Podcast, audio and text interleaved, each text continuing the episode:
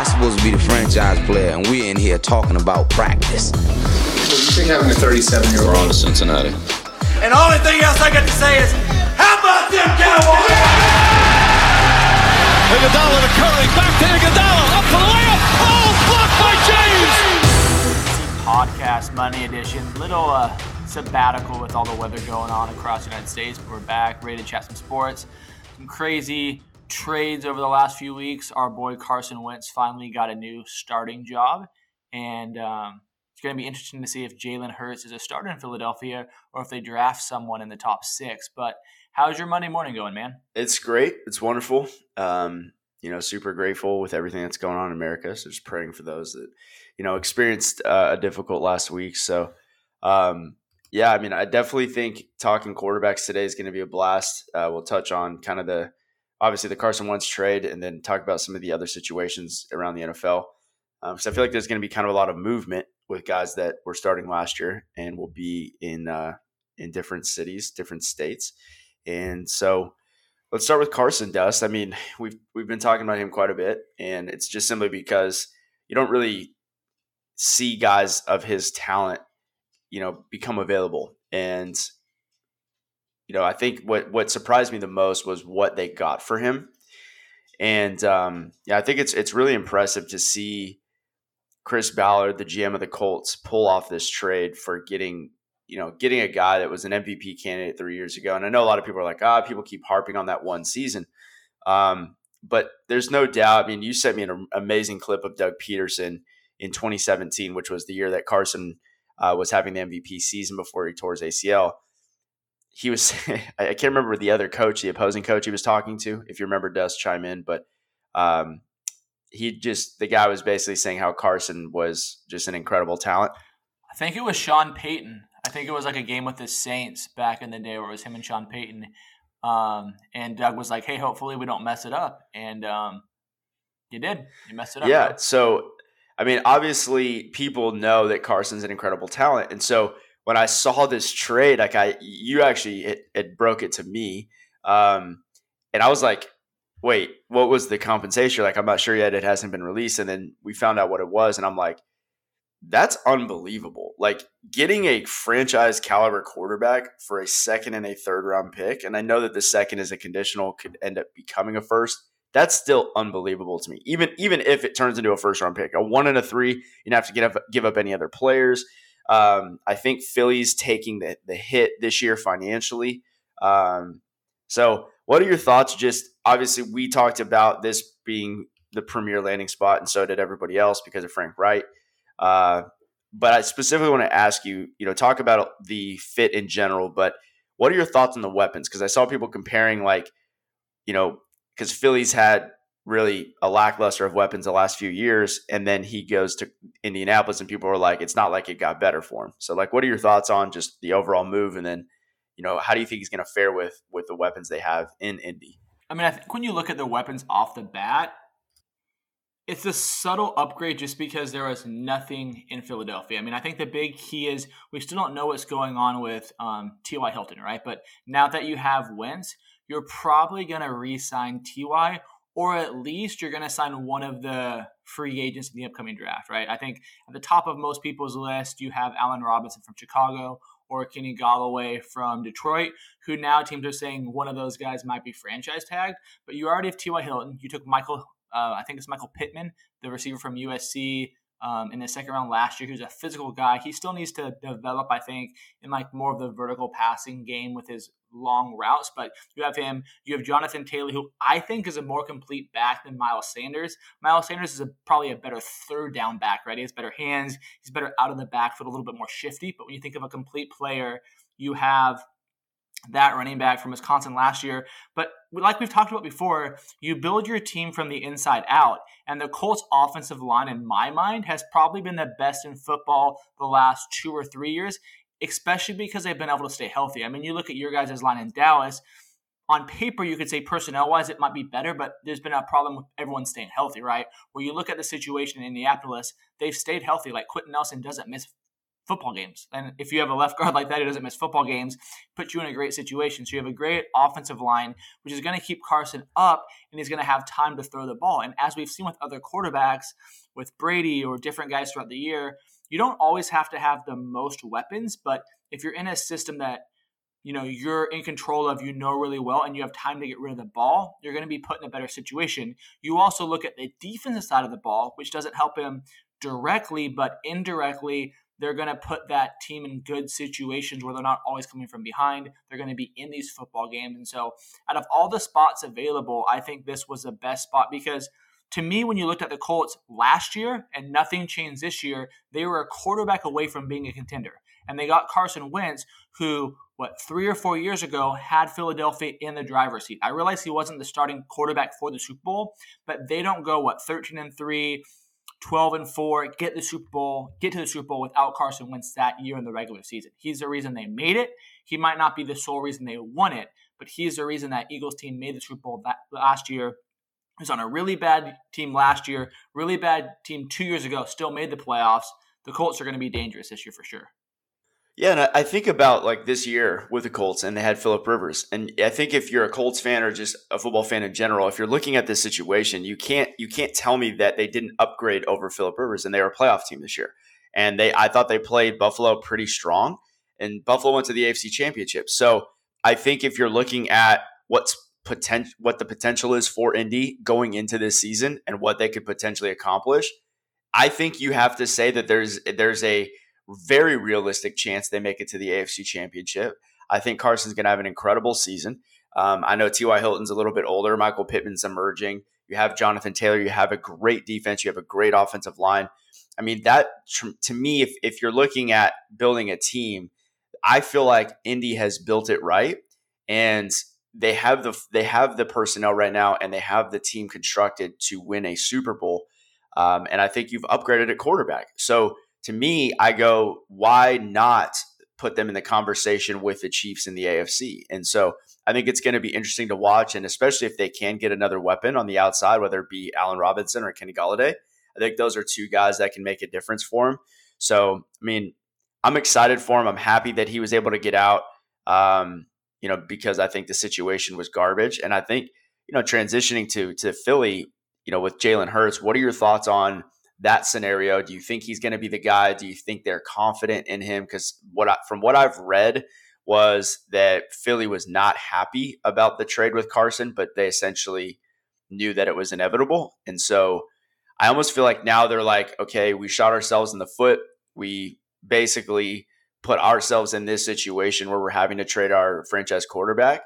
And now we're stuck with a guy that we really don't know what he's going to be. And so, what are your thoughts on Philly's situation? If you're Philly, do you draft a quarterback? Do you see if Jalen Hurts can potentially be a franchise guy? Um, where do you stand on that whole matter? The management in Philly is probably the worst I've seen in football from an organization that has been successful in the short term in the last five years. Oh, no because doubt you know, if you want to move on from Carson, I don't agree with it, but it's your decision, it's your franchise, right?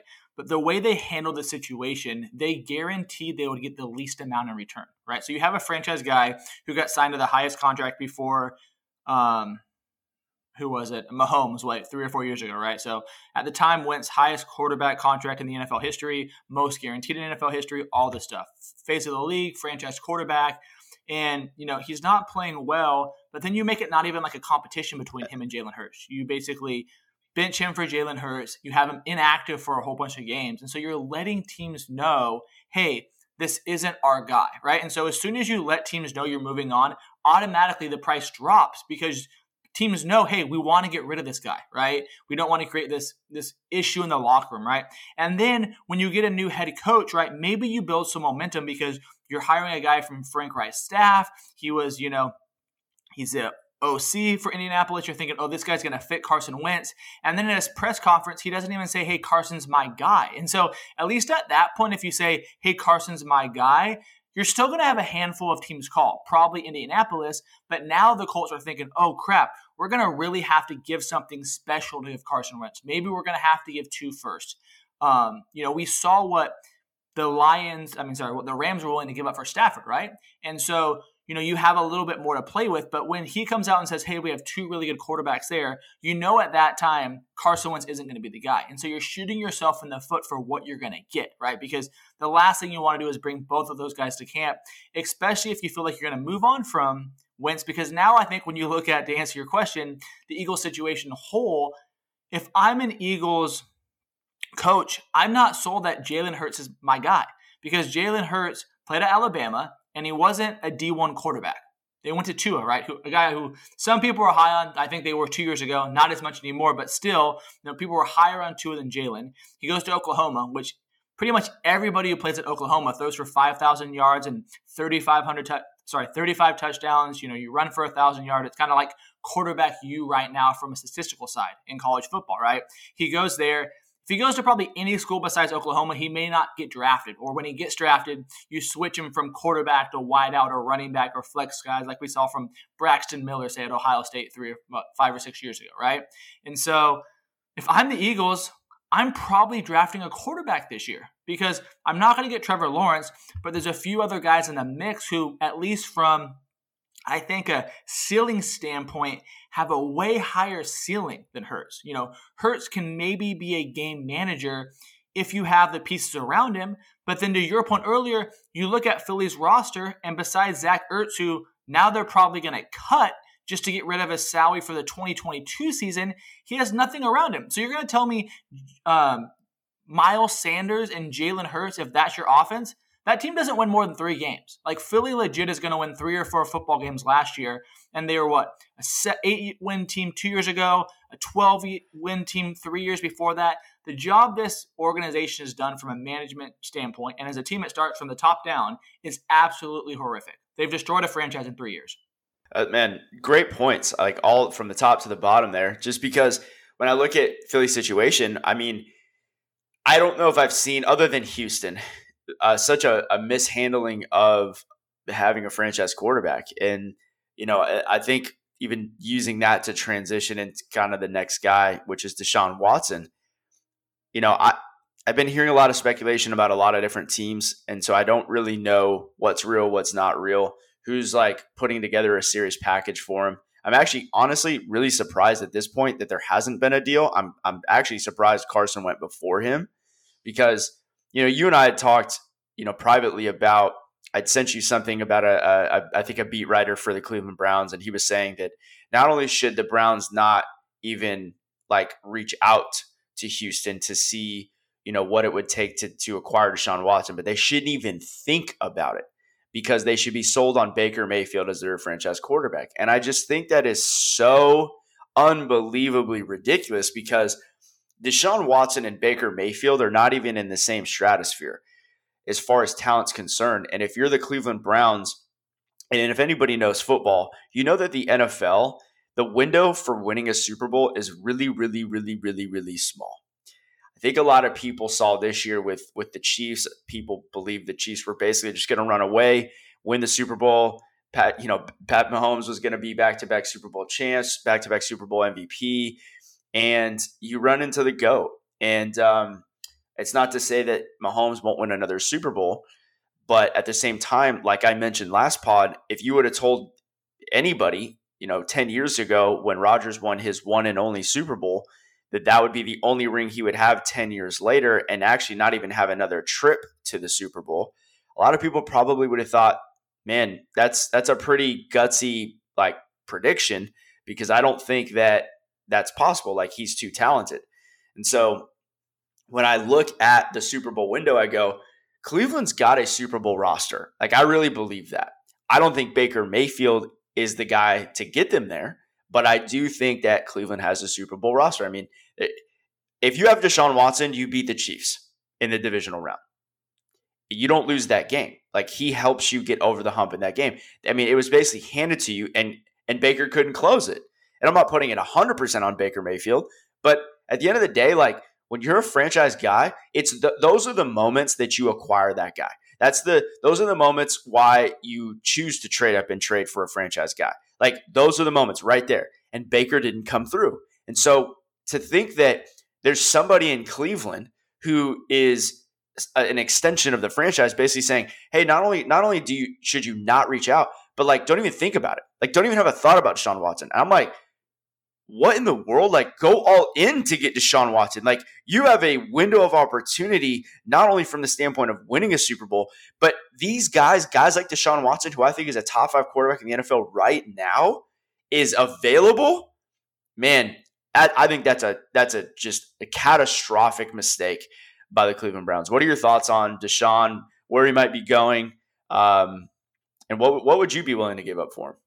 No, I think that's a great point, man. I, I, was looking at something I think two or three days ago, and it was talking about the Super Bowl between the Colts and the not the Colts, sorry, the uh, the Broncos and the Carolina Panthers. I think it was five years ago, and there's only one guy on the Panthers roster that was on that team five years ago, um, Shaq Thompson. And then if you look at the Broncos situation, the only person still on that roster, I believe, is Von Miller, um, who's gone through some off the field issues this year and might not be on the team next year. And so, like you said, like the NFL, things change quickly. It's not the NBA, right? Where normally, if you have your guy, you know, you need two or three kind of key guys and they stay on your roster for say six or seven years if they want to sign a max extension. In the NFL, besides the quarterback position and maybe a pass rusher or a left tackle, things change drastically. So your window to win is very, very small in the NFL. We're going to see it with the Chiefs. With you know, Mahomes is going to be there for a decade.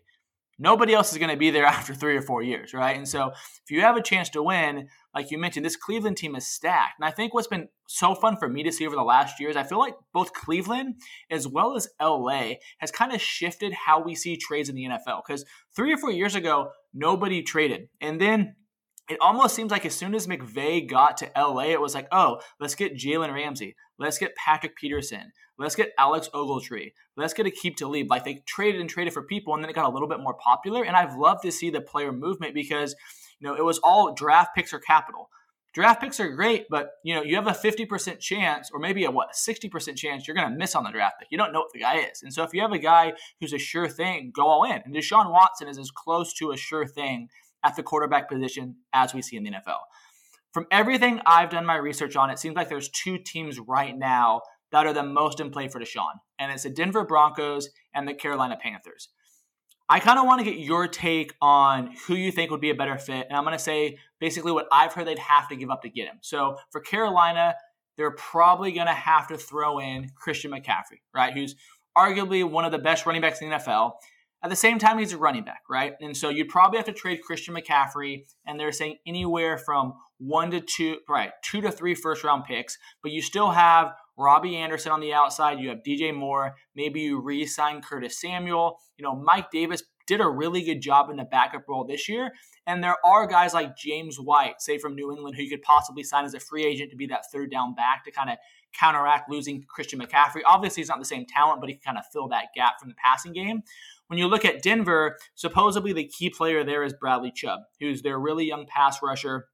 I think they took him top four three or four years ago, and probably three first round picks. But they have Jared Jeudy, Courtland Sutton, um, Tim Patrick, KJ Hamler. They also have Noah Fant. So a lot of weapons on both teams. Obviously, you have the Chiefs in your division, um, and then with you know Carolina, you have the Falcons, the Saints, Tampa. Which situation do you think would be a better fit for Deshaun, and which team do you think he could make a contender quicker?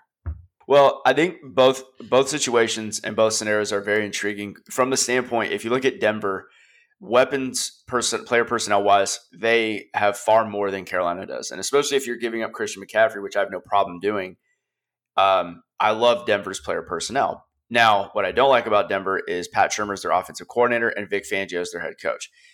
Um, it's been hard to obviously tell because I don't know really what Drew Lock is. I liked Drew Lock coming into the draft two years ago, and I thought the Broncos had potentially found their franchise quarterback. And it's again not not necessarily uh, a guarantee that he's not or can't be a franchise quarterback in the NFL.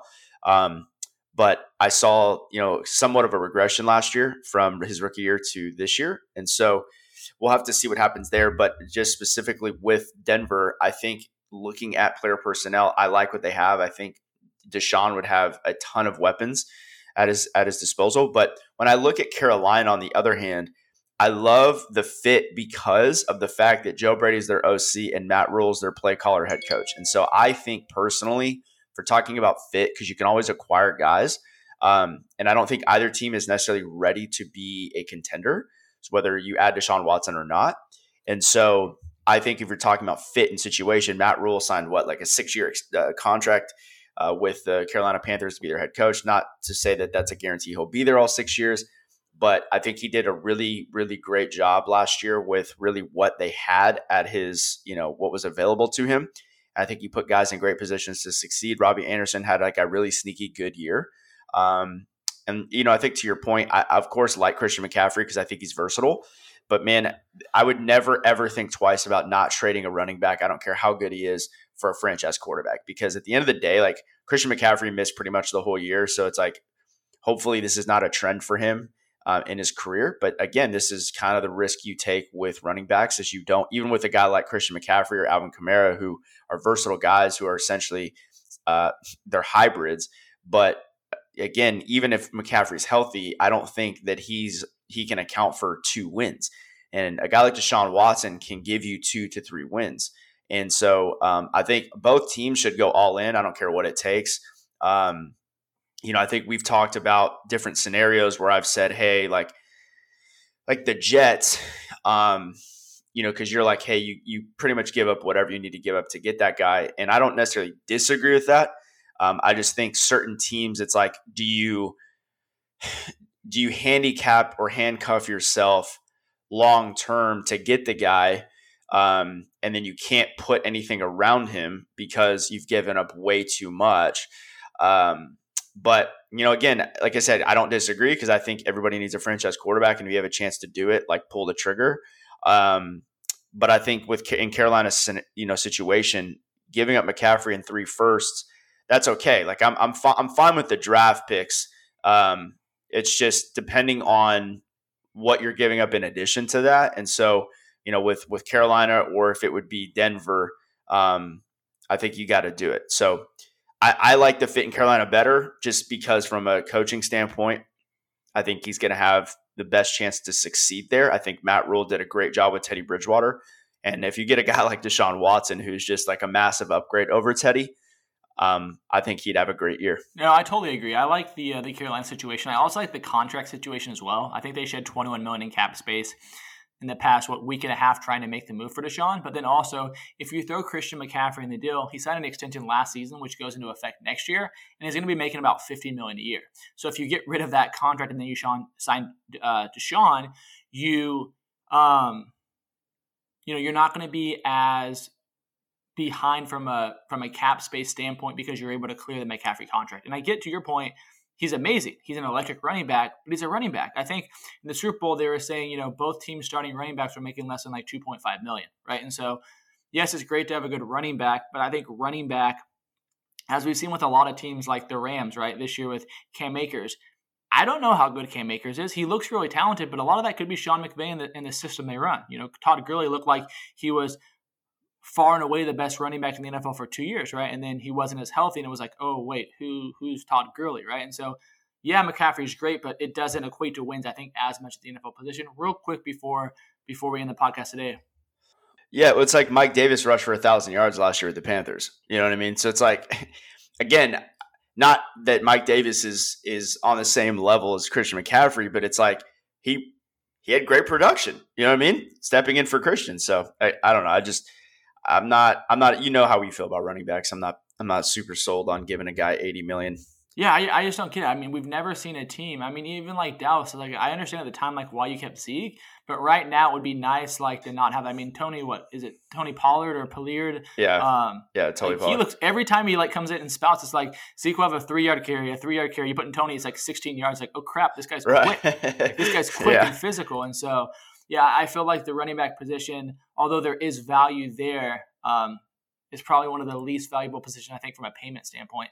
Sam Darnold. So I feel like people like like Sam Darnold more than Carson Wentz. There's reports now that the Jets feel like they're going to get a higher ridiculous. package for Sam Darnold than Carson Wentz, which to me, like it just doesn't make any sense. Like Wentz had one bad year. Sam Darnold hasn't ever put together like I don't think three good games in the NFL. Like he's had a few good games, like back three years ago when the Dolphins were bad, but I don't get the hype on him, but it seems like he's probably gonna get moved. Um, I think to me, the Jets, what they do at two is going to kind of set the NFL draft for every other team. Do they go tackle? Do they go quarterback? Do they go wide receiver at two, which would be absolutely shocking? Do you think Sam Darnold is in New York next year? And if not, who do you think are maybe the two or three teams that may make a make a run for him? No, from what I've heard, they're pretty high on Zach Wilson, and I think that's what they're going to do. And um, especially if they can get a good haul for Darnold, so it's like they're not they're not having to trade up to draft a quarterback and then get rid of Darnold. So it essentially at that stage would be a wash because you know you're giving you're giving up Darnold to get to acquire a draft pick or draft picks. And then you would have to then use that compensation to move up to get the guy you wanted potentially. But you're sitting at number two. I think you know I, we talked about this the fact that they're not drafting number one is really a tragedy for their fan base because they could have gotten trevor lawrence but whatever they decided to win games at the end there and uh, but it would have been great to be able to get a guy like Trevor Lawrence and then trade Darnold and get what you could for him. But I think they ultimately end up trading uh, Darnold. I, I, think they draft Zach Wilson. Um, it's going to be interesting to see who is going to be willing to trade for Darnold and what they're willing to give up. Because I don't think he's worth. I definitely like the second and third that Philly got for Wentz. Like I feel like that'd be a win if the Jets got that for Darnold. Like I don't if anybody gives up a one for Darnold, they're they should be fired from their GM position. So um, but no, I don't think he's a Jet next year. I agree because the crazy thing too is like the Jets, um, the draft capital that they're going to get in return is way better because the Jets aren't going to be a good football team. So it's like if you get a third from the Colts next year, it's going to be like a late '80s, '90 pick because right. the Colts are going to be a really good football team. Like I don't get in any scenario how the Colts are worse next year than they were this year, even if Carson Wentz isn't MVP Carson Wentz. Like Carson Wentz has so much arm talent and his athletic ability and his ability to extend plays. It's just a dimension that I don't think Philip Rivers ever had, and definitely not in what year 17 or 18. And so they're going to be a good football team. You're going to have, you know, Jonathan Taylor as a second year in that system. Normally, that's when we see running backs really kind of like hit their kind of like peak is like that two to five year window after they get drafted. So they're going to be solid. The defense is only going to get better, and they still have a lot of capital capital in this draft. So it's going to be super exciting. Absolutely. And uh, that's going to wrap things up for episode 69 of the DNC podcast. Be sure to rate, review, subscribe to the pod, share with your friends, family. Appreciate the support, and uh, we'll see you guys soon.